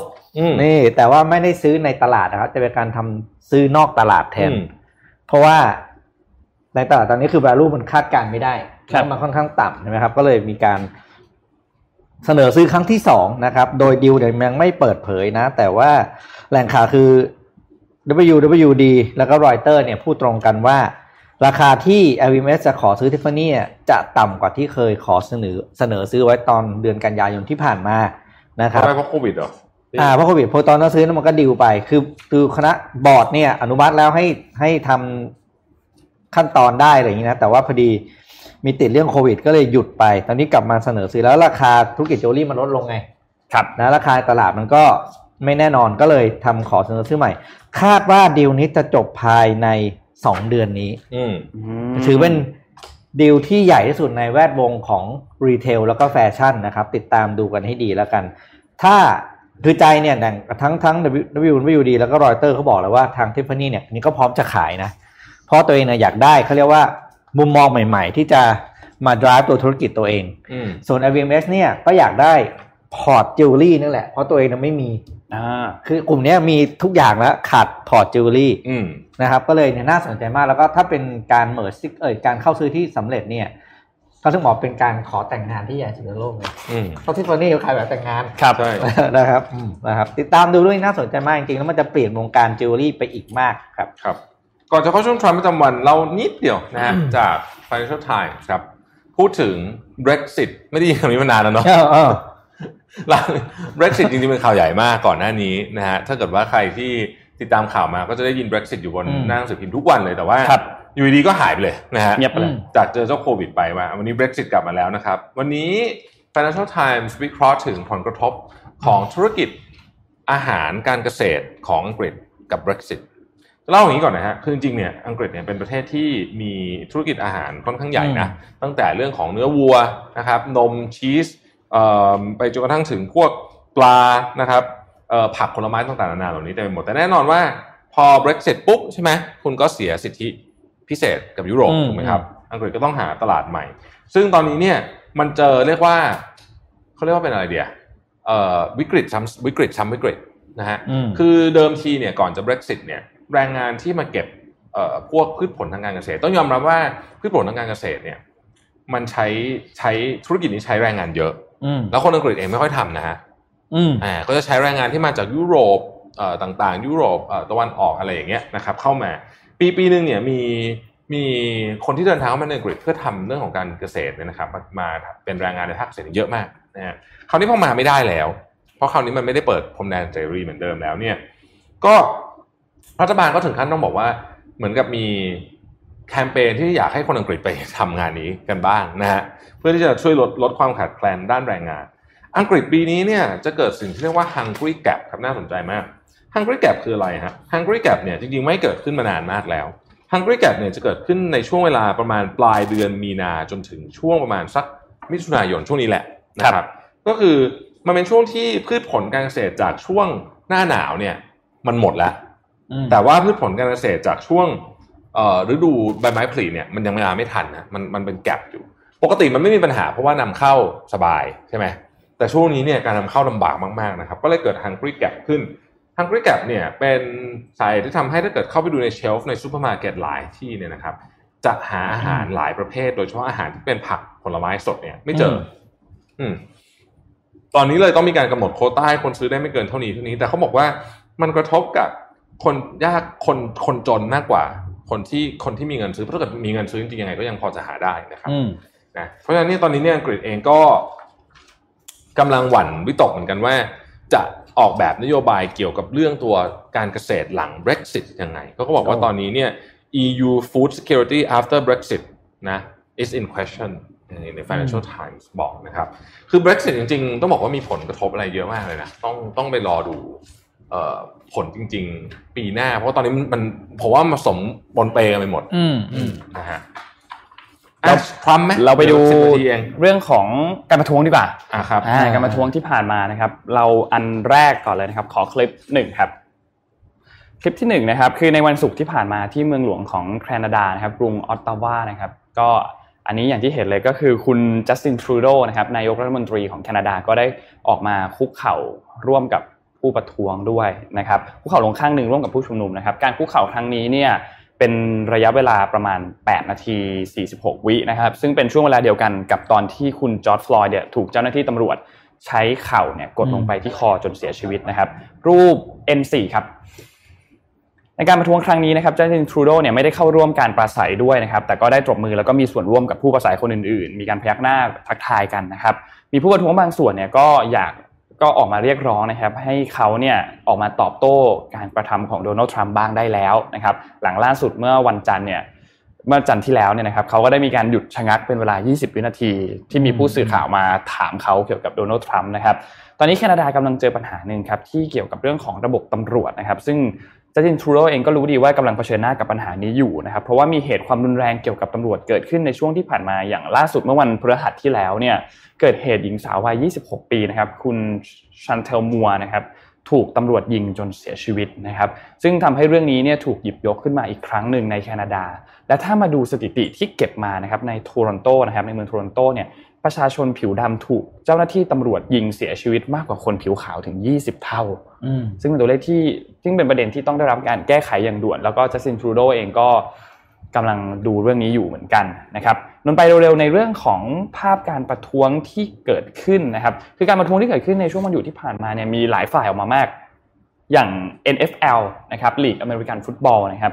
ก็ได้ออกมาขอโทษนะครับ บอกว่าพวกเขาเนี่ยจะ จริงๆแล้วเขาควรจะอนุญาตให้ผู้เล่นเนี่ยสามารถประท้วงระหว่างการร้องเพลงชาติได้จำประเด็นของคุณคอลินคาปนิกได้ใช่ไหมครับที่พี่แท็บเคยเล่าให้ฟังนะครับจริงๆท่าคุกเข่านี่มาจากท่าคอลินคาปนิกเลยใช่ไหมถูกต้องครับเป็นท่าเดียวกันเลยนะครับ คุณโรเจอร์กูดเดลนะครับซึ่งเป็นกรรมธิการของ NFL เนี่ยก็ได้ออกมากล่าวนะครับว่า we were wrong for not listening to NFL players earlier and encourage all to speak out and peacefully protest นะครับ คือเรายอมรับผิดที่ไม่ยอมรับฟังความเห็นของนักกีฬา NFL แล้วก็ขอประกาศให้หลังจากนี้เนี่ยทุกคนออกมาแสดงความคิดเห็นเกี่ยวกับเรื่องนี้ เรื่องของความเท่าเทียมการเหยียดผิว แล้วก็ประท้วงกันอย่างสงบนะครับ ซึ่งก็อย่างที่บอกครับในปี 2016 มีเคสของ คอลินแคปเปนิกที่คุกเข่าแล้วตอนแรกเนี่ยก็ถูกย้ายจากคุกเข่าที่อยู่กลางสนามไปคุกเข่าบริเวณข้างสนามนะครับแล้วสุดท้ายเนี่ยก็ถูกไล่ออกจากถูกแบนออกไปหลังจากนั้น ขอขอเล่าเสริมนิดนึงนะเคสของคอลินแคปเปนิกถ้าเกิดว่าแอดมินมีภาพขอดึงภาพคอลินแคปเปนิกขึ้นมานิดนึงคือตอนนั้นนี่มันมีการใช้ความรุนแรง ช่วงนั้นเป็นช่วงเข้าใจว่าเป็นช่วงกำลังจะเลือกตั้งประธานาธิบดีสหรัฐปี 2016นะช่วงเปิดฤดูกาลเอ่อ2016-2017 นะฮะคอลินแคปเปนิกเนี่ยซึ่งเป็น ควอเตอร์แบ็กของซานฟรานซิสโก 49ers ทีมใหญ่มากในลีกนะใส่เสื้อเบอร์เจ็ดด้วยนะฮะ ถ้าเกิดใครดูไม่คือเสื้อเบอร์เจ็ดนี่ไม่ว่าจะเป็นอเมริกันฟุตบอลหรือว่าฟุตบอลที่เรียกว่า soccer เนี่ยก็ถือเป็นเบอร์สำคัญทั้งสิ้นนะครับควอเตอร์แบ็กเองเป็นตำแหน่งสำคัญมากในทีมเนี่ยนะฮะคอลินแคปเปนิกเนี่ยคุกเข่านี่นะฮะตอนแรกคุกคนเดียวนะครับคุกคนเดียวนะฮะหลังจากนั้นก็มีเพื่อนมาร่วมคุกเข่าด้วยเพื่อประท้วงเนี่ยนะครับคุกเข่าได้หลายสัปดาห์อย่างที่บอกนะฮะถูกกดดันไปเรื่อยๆนะครับจนในที่สุดเนี่ยถูกเหมือนกับ อาจใช้คำว่ากดดันออกจากทีมแล้วกัน ตอนนั้นสปอนเซอร์ทุกคนถอนออกหมด เหลือเจ้าเดียวคือไนกี้นะฮะไนกี้ยังสนับสนุนอยู่ต่อไปนะครับ ซึ่งไนกี้ก็ได้รับเสียงวิพากษ์วิจารณ์เยอะมากจนกระทั่งไนกี้ปี 2018 เนี่ยก็ปล่อยแคมเปญใหญ่มากตอนที่ tagline just do it ครบรอบ 30 ปีนะฮะไนกี้ปล่อยแคมเปญที่บอกว่า uh, believe in something even if it means sacrificing everything นะครับ โดยเอาคอลินแคปเปอร์นิกเนี่ยเป็นเป็นเรียกว่าเป็น the face of the campaign นะฮะ ซึ่งตอนที่ปล่อยมาในถูกวิพากษ์วิจารณ์อย่างหนักมาก ๆ เลย เพราะว่าหลายคนบอกเฮ้ยแบรนด์นี้ควรจะลงมาอะไรอย่างเงี้ยทำนองนี้นะครับ ซึ่งตอนนั้นหุ้นไนกี้ก็ไปทำตกไปผมจำจำได้ว่าถ้าจำไม่ผิดเนี่ยต่ำตกไปทำราคาต่ำสุดในรอบ 200 วันนะคือไปแตะเส้น 200 วันเลยนะฮะในขณะที่คนอื่นเนี่ยวันนั้นหุ้นนอกบวกหมดนะฮะซึ่งนักวิพากษ์วิจารณ์ก็บอกว่าเฮ้ยไนกี้ตัดสินใจพลาดแล้วที่ทำแบบนี้นะครับ แต่ปรากฏว่าโดนัลด์ทรัมป์เองยังเรียกนักข่าวมา ตอนแรกเขาบอกพูดเรื่องอื่น แต่มาถึงปุ๊บอัดไนกี้ไปครึ่งชั่วโมงด่าโดนมาครึ่งชั่วโมงนะฮะเอ่อหุ้นไนกี้ตกลงไปนะครับ นักนักนักวิจารณ์ออกมาบอกว่าโอ้โหนี่คือตัดสินใจผิดแน่นอนนะครับจนกระทั่งไนกี้เนี่ยเอ่อผ่านไปสองสามวันนะฮะดาราฮอลลีวูดเอ่ยคนเอ่ยต่างๆเนี่ยเริ่มออกมาสนับสนุนไนกี้ตอนแรกโดนเผาเผาเสื้อเสื้ออะไรเต็มเลยนะฮะหลังจากนั้นสักพักก็เริ่มออกมาสนับสนุน จนกระทั่งไนกี้เนี่ยในที่สุดเนี่ยนะครับไปทำ หุ้นของไนกี้เนี่ยไปทำจุดสูงสุดในประวัติศาสตร์นะ highest trading เลยนะครับ แล้วก็หลังจากนั้นเนี่ยพอจบแคมเปญนี้ทั้งหมดเนี่ยปรากฏว่ามูลค่าบริษัทของไนกี้เนี่ยเพิ่มไปประมาณเกือบสองแสนล้านบาทนะเออแล้วหลังจากนั้นเนี่ยก็คือ ลูกค้าไนกี้บอกว่าเดี๋ยวนี้เวลาซื้อเนี่ยไม่ได้ไม่ได้เห็นไนกี้เป็นรองเท้าแต่เป็นความเชื่อ อืมซึ่งเขาบอกว่านี่เป็นนี่เป็นการทำแบรนด์ที่มหัศจรรย์ที่สุดครั้งหนึ่ง ต้องบอกว่าเสี่ยงมากด้วย แต่ก็ออกมาแล้วประสบความสำเร็จนี่คือ เพลินไม่ได้ยินเสียงแต่ว่าโฆษณานี้มันถูกพากย์โดยเสียงคอลินแคปเปนิกทั้งหมดเลยนะครับพูดถึงนักกีฬาที่ยิ่งใหญ่ ถ้าเกิดว่าใครดูติดตามข่าวมาตลอดก็จะรู้ว่าในนี้เนี่ยสอดแทรกเรื่องของ คนนี้พูดถึงปีกของซีแอตเทิลซีฮอคนะฮะซึ่งมีแขนเดียว แต่เล่นใน NFL คนนี้นะฮะแล้วก็อันนี้พูดถึงเซเรนาวิลเลียมส์นะฮะมาจากมาจากเขตย่านที่ยากจนนะฮะแล้วก็ขึ้นมาเป็นนักกีฬาระดับโลกได้นะฮะพูดถึงในนี้มีใครกับมีคิปโชเก้ นะฮะมีหลาย ๆ คน มีคนหนึ่งชื่อเอ่อเป็นคนที่แบบตุ๊กน้องมากหนักสามร้อยกว่ากิโล แล้วลดน้ำหนักเหลือครึ่งหนึ่งจะตายอยู่แล้วตอนนั้นเน่ะเป็นมะเร็งเป็นเนื้องอกในสมองจะตายแล้วแต่ว่าวิ่งจนกระทั่งลดน้ำหนักเหลือครึ่งหนึ่งแล้วก็ไปวิ่งจบไอรอนแมนนะฮะอะไรอย่างเงี้ยอยู่ในโฆษณานี้นะฮะซึ่งซึ่งซึ่งเป็นโฆษณาที่ทรงพลังมากอันหนึ่งนะครับไนกี้ทำแบบนี้กับไทเกอร์วูดด้วยนะเคยเล่าฟังไหมครับใช่ไทเกอร์วูดก็มีเรื่องอื้อฉาวแล้วก็ทุกคนถอนสปอนเซอร์หมดนะฮะแล้วไนกี้ก็อยู่คนเดียว สิบเอ็ดปีจนกระทั่งไทเกอร์วูดกลับมาคว้าแชมป์มาสเตอร์ได้แล้วก็เป็นคนเดียวที่โฆษณาได้ เพราะว่าคนอื่นเขาไปหมดแล้วไปหมดแล้วไปหมดแล้วนะครับ นี่ CEO ของไนกี้คนที่เพิ่งลงจากตำแหน่งไปเนี่ย คือคนที่ทำสองเรื่องนี้เก่งมากเนี่ยนะฮะตอนนี้ไทเกอร์วูดเนี่ยสิบเอ็ดปีนะจากเมื่อวานอันดับหนึ่งของโลกไปอยู่หนึ่งพันหนึ่งร้อยเก้าสิบเก้าแล้วกลับขึ้นมาอันดับห้าคุณคิดดูสิบเอ็ดปี ถ้าเกิดนับเป็นนักกีฬาเดี่ยวๆนะครับ ไม่ใช่นักกีฬาทีมนะนี่คือนานที่สุดนะจากคว้าแชมป์ระดับโลกนะสองสิบเอ็ดปีนี่คือนานที่สุด ไม่เคยมีใครทำได้นานขนาดนี้นะฮะแต่ประเภททีมมีนานกว่าเพราะประเภททีมมันต่อต่อไปได้ถูกไหมทีม แต่ว่า ถ้าเป็นนักกีฬาเดี่ยวๆเนี่ยไทไทเกอร์วูดเนี่ย นานที่สุด เป็นเรื่องที่มองทำมหัศจรรย์นะผมดูอยู่ตอนนั้นที่ที่ที่ถ่ายทอดสดนะฮะอันนี้คือเอ่อ US Master นะปี ปีปีที่แล้วอะวันสุดท้ายของสงกรานต์จำได้เลยวันอาทิตย์วันสุดท้ายของสงกรานต์นะฮะเท่มากโหเป็นคือต้องบอกว่าแบรนด์เลิฟของไนกี้เนี่ยพีคสุดๆละในในช่วงเวลานี้นะฮะเก่งมากสุดยอดสุดยอดนะฮะวันนี้เราคุยกันเรื่องสายการบินนิดหนึ่งใช่ไหมที่คุณคุณพี่ทรัมป์เขาไปแขวะคุณปู่ไว้อะครับ ก็มีข่าวสายการบินมาฝากอันหนึ่งนะครับสายการบินอาจจะมีเขาเรียกว่า landscape ใหม่ของธุรกิจ นะครับ มีข่าวมาก็คือ สายการบินเขาเรียกว่าสายการบิน budget airline สายการบินใหม่ของญี่ปุ่นเพิ่งเปิดตัวนะครับ ชื่อว่าซิปแอร์ของภาคนี้เลยครับผมได้ยินอันนี้ตอนนี้เขามีเห็นแล้วเปิดตัวตอนโควิดพอดีครับคือเปรี้ยวมากแล้วครับก็คือซิปแอร์นะครับเพิ่งเปิดให้บริการเส้นทางการบินกรุงเทพโตเกียวนะครับ แต่เป็นสายการบินเออเป็นเที่ยวบินที่ขนเฉพาะ cargo นะครับครับคนไปไม่ได้ คนไปไม่ได้นะครับ คือปกติเนี่ยจะเปิดตัวตั้งแต่เขาเรียกไฟแรกตั้งแต่ May อ่า14 พฤษภาแต่ก็เลื่อนมาเนื่องจากติดโคโรนาไวรัสนะครับ ก็เพิ่งกำลังจะเปิดให้บริการแล้ว โดยซิปแอร์เนี่ยใช้เครื่องบิน Boeing 787 นะครับ บินไปกับกรุงเทพโตเกียวนะครับ โดยแต่ละเที่ยวเนี่ยนะครับ จะขนสินค้าได้ประมาณ 17-20 ตัน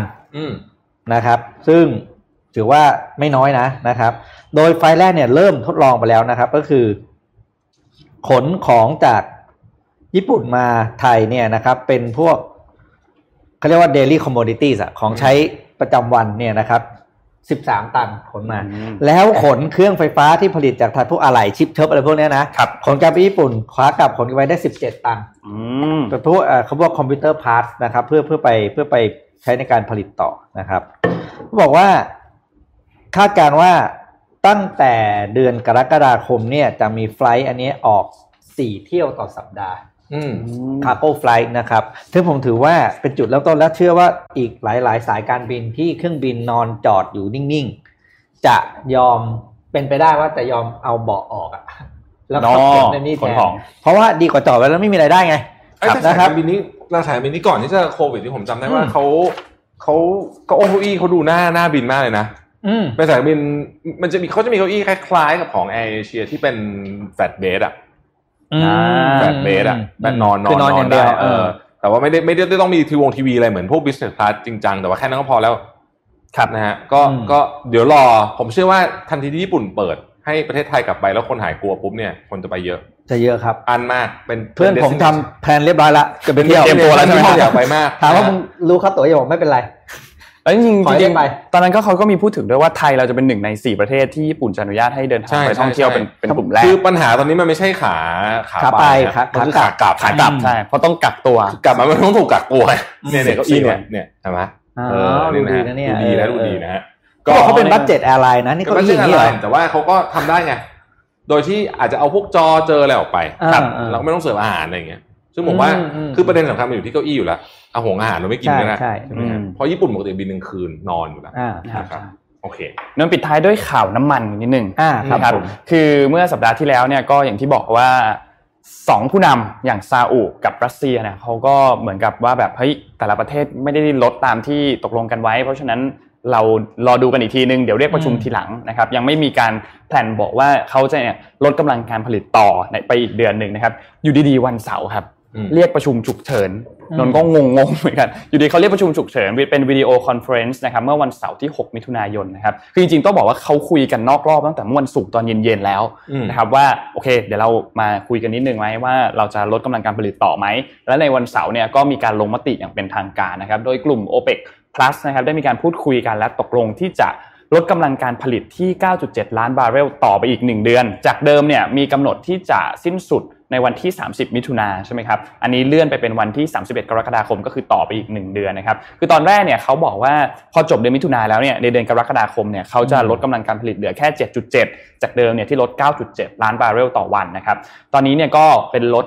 9.7 ล้านบาร์เรลต่อวันต่อไปอีก 1 เดือนแล้วนะครับ และหลังจากนั้นเนี่ยค่อยปรับลดเป็นขั้นบันไดกลับมาที่ 7.7 ล้านบาร์เรลจนถึงสิ้นปี 2020 นะครับ ซึ่งหลังจากที่มีข่าวการประชุมกันคือเขาเลื่อนการประชุมกันงงไปหมด ตอนแรกจะประชุมวันที่ 9 วันที่ 10 เลื่อนมาเป็นวันที่4เราก็ไม่ได้ประชุม สุดท้ายก็ไปประชุมกันวันที่ 5 และตกลงกันได้ในวันที่6นะครับ แน่นอนว่าราคาน้ำมันดิบพุ่งรับทันทีนะครับ Brent crude oil นะครับ บวก 5%ขึ้นไปแตะที่ 42 ดอลลาร์ ต่อบาร์เรลแล้วนะครับ West Texas Intermediate นะครับพุ่งขึ้น 4%นะครับอยู่ที่ 39 ดอลลาร์ต่อบาร์เรลนะครับซึ่งนั่นเป็นราคาที่สูงกว่าในเดือนเมษายนถึง 2 เท่าเลยนะครับแต่อย่างไรก็ตามครับก็มีข้อมูลออกมาตามที่คาดจริง ๆ คือมีบางประเทศที่ไม่ได้ลดกำลังการผลิตตามที่ตกลงกันไว้นะครับ ยกตัวอย่างเช่น อิรักไนจีเรียคาซัคสถานแล้วก็แองโกลานะครับนนมีภาพ N5 ขึ้นมาให้ดูครับ ภาพ N5 เนี่ยเป็นภาพข้อมูลจากบลูเบิร์กนะครับขอบคุณบลูเบิร์กนะครับ เป็นข้อมูลจากประเทศในกลุ่ม OPEC Plus นะครับเห็นสีดำกับสีชมพูไหมครับ สีดำเนี่ยคือตัวเลขเป้าหมายที่แต่ละประเทศต้องทำการลดกำลังการผลิตนะครับ แต่สีชมพูเนี่ยคือตัวเลขที่เขาลดได้จริง จะเห็นว่าต่างกันเยอะมาก นะครับต่างกันเยอะมากมีบางประเทศที่ไม่ได้ลดกำลังการผลิตตามที่ตกลงกันไว้จริงๆนะครับซึ่งในวันเสาร์ที่ผ่านมาเนี่ยจากเดิมที่เขาตกลงเงื่อนไขว่าโอเค เดี๋ยวเรามาช่วยกันลดกำลังกำลังการผลิตต่อไปอีกหนึ่งเดือนนะเขาได้เพิ่มเงื่อนไขอันหนึ่งเข้าไปด้วยครับเงื่อนไขอันนี้เนี่ยเขาบอกว่าสำหรับประเทศที่ไม่ได้ลดกำลังการผลิตตามที่ตกลงกันไว้ก่อนหน้านี้ คุณจะต้องลดเพิ่มขึ้นให้ได้จำนวนเน็ตแล้วเนี่ยจำนวนซัมอัพทั้งหมดแล้วเนี่ย เท่ากันก็ส่งผลให้ประเทศที่ไม่ได้ลดกำลังการผลิตมาตั้งแต่ช่วงที่ตกลงกันในสัญญาตอนแรกเนี่ยต้องมีการลดกำลังการผลิตมากกว่าเดิมนะครับอันนี้เนี่ยก็เป็นเงื่อนไขอันหนึ่งที่ค่อนข้างดีมาก เพราะว่าก็จะป้องกันคนโกงได้อ่าก็จะไม่มีการโกงเรื่องของไม่ลดไม่ยอมลดกำลังการผลิต แล้วก็เป็นสัญญาณที่ดีว่าต ลาดน้ำมันเริ่มที่จะเข้ามาสู่สภาวะปกติแล้วนะครับ ต้องบอกว่าเป็นการร่วมมือกันของทางรัสเซียแล้วก็ซาอุซึ่งทำได้ค่อนข้างดีนะครับสำหรับการเป็นพี่ใหญ่ในการลดกำลังการผลิตในครั้งนี้ครับครับอานนท์เรามีปิดท้ายเรื่องโดนัลด์ทรัมป์ไหมครับอ่าเรื่องโดนัลด์ทรัมป์จริง ๆ แล้วมีเรื่องของการสั่งทหารออกมาจากเยอรมันครับ คือเรื่องนี้เนี่ยต้องเดี๋ยวเล่าให้ฟังนิดหนึ่งนะครับ คือรูป N7 ครับ คือโดนัลด์ทรัมป์เนี่ยประธานาธิบดีของสหรัฐนะครับ รูปนี้เนี่ยเป็นรูปของทรัมป์กับทางแองเจล่าเมอร์เคิลนะครับซึ่งเป็นนายกรัฐมนตรีของเยอรมนีนะครับเขาได้สั่งให้กระทรวงกลาโหมของสหรัฐเนี่ยถอนกำลังทหารอเมริกันออกจากเยอรมนี โดยจะมีผลในช่วงเดือนกันยายนนี้ คือต้องเล่าให้ฟังก่อนว่าทหารสหรัฐที่อยู่ในเยอรมนีเนี่ยแล้วก็ถูกสั่งให้ ประจำการถาวรเนี่ยมีอยู่ประมาณ 34,500 นายนะครับซึ่งรอบนี้เนี่ยมีการสั่งถอนตัวออกไป 9,500 นาย แล้วก็จำกัดกำลังการเคลื่อนกำลังพลให้ไม่เกิน 25,000 นายในแต่ละครั้งนะครับ โดยทหารที่ถูกสั่งถอนตัวออกมาเนี่ย ก็จะมีการถูกส่งไปประจำการประเทศอื่น ซึ่งเขามีการคาดการณ์ว่าน่าจะเป็นโปแลนด์ แล้วก็มีอีกกลุ่มหนึ่งที่จะเดินทางกลับสหรัฐด้วยนะครับ ซึ่งการตัดสินใจครั้งนี้ของโดนัลด์ทรัมป์เนี่ยออกมาหลังจากความตึงเครียดที่แองเกลาเมอร์เคิลนะครับได้ตัดสินใจเกี่ยวกับเรื่องของค่าใช้จ่ายทางการทหารของประเทศพอตั้งแต่ทรัมป์เข้ามาเนี่ยก็มีการกดดันให้เพิ่มงบสนับสนุนกับกลุ่มนาโตมาโดยตลอดนะครับ เมื่อเทียบกันคือ สหรัฐเนี่ยให้เงินสนับสนุนนาโตเนี่ยประมาณ 22%ของงบประมาณทั้งหมดนะครับแล้วก็ตอนนี้เนี่ยวางแผนที่จะลดแล้วด้วยเหลือแค่ 16%นะครับส่วนเยอรมนีเนี่ยให้งบสนับสนุนอยู่ที่ประมาณ 14.8%ซึ่งก็ถือว่าต่ำกว่านะครับแล้วก็คิดเป็นแค่ประมาณ 2%ของ GDP ประเทศเยอรมนีเท่านั้นนะครับและที่สำคัญคือเรื่องนี้เนี่ยเกิดขึ้นหลังจากที่แองเกลามาเคิลเนี่ย ออกมาประกาศยกเลิกการประชุมเข้าร่วม G7 ด้วย ที่เดิมทีเนี่ยจะจัดในเดือนมิถุนายนที่ทำเนียบขาวนะครับ แต่ก็อย่างไรก็ตามเขาบอกว่าการลดกำลังทหารครั้งนี้เนี่ยไม่ได้มีส่วนเกี่ยวข้องกับการที่ทางเมอร์เคิลจะไม่เข้าร่วมการประชุม G7 นะครับ ซึ่งการลดกำลังการกำลังกองทหารครั้งนี้ในเยอรมนีน่าจะส่งผลกระทบต่อความสัมพันธ์ระหว่างประเทศของสหรัฐ แล้วก็เยอรมนีพอสมควรเลยในช่วงสถานการณ์ที่ตึงเครียดแบบนี้นะครับ ขยันครบถ้วนมีความเคลื่อนไหวจริงๆครับนนขอปิดท้ายฝากโปรโมทของ Tech Source นิดนึงอ่าใช่ใช่ใช่ครับวันที่ 19-20 ใช่ไหมครับ ถูกต้องครับ Techsauce Virtual Summit 2020 นะครับ ขอรูปขึ้นมาด้วยนะฮะ คือต้องบอกว่าไฮไลท์ speaker มากกว่า 30 คน แล้วก็มีคนที่น่าสนใจเยอะมากๆนะครับ อยากให้เข้าไปติดตามโดยเฉพาะออเดรย์ ถังนะครับ ซึ่งเป็น Digital Minister ของไต้หวันนะครับซึ่งคนนี้เนี่ยสุดยอดมากๆ ก็ได้รับการยกย่องว่าเป็นคนที่ทำให้ไต้หวันเนี่ยรอดพ้นจากวิกฤตโควิด -19 ได้ โดยการใช้เทคโนโลยีเข้ามานะฮะก็น่าจะเป็นไฮไลท์ของครั้งนี้เลยทีเดียว แล้วก็นอกจากเป็นรัฐมนตรีแล้วเนี่ยจริงๆแล้วต้องบอกว่าพื้นเพน่าสนใจมาก เพราะว่าก่อนหน้าที่จะเป็นรัฐมนตรีเนี่ยต้องบอกว่ามีเคยเป็นแฮกเกอร์มาก่อนเป็นแฮกเกอร์มาก่อนก่อนครับแล้วก็เข้าไปแก้คงแก้โค้ดอะไรเองเลยนะฮะเป็นรัฐมนตรีที่สามารถ coding ได้จริงๆนะฮะแก้โค้ดได้นะฮะก็น่าสนใจมากลองไปฟังวิสัยทัศน์ของออเดรย์ ถังดูนะฮะว่า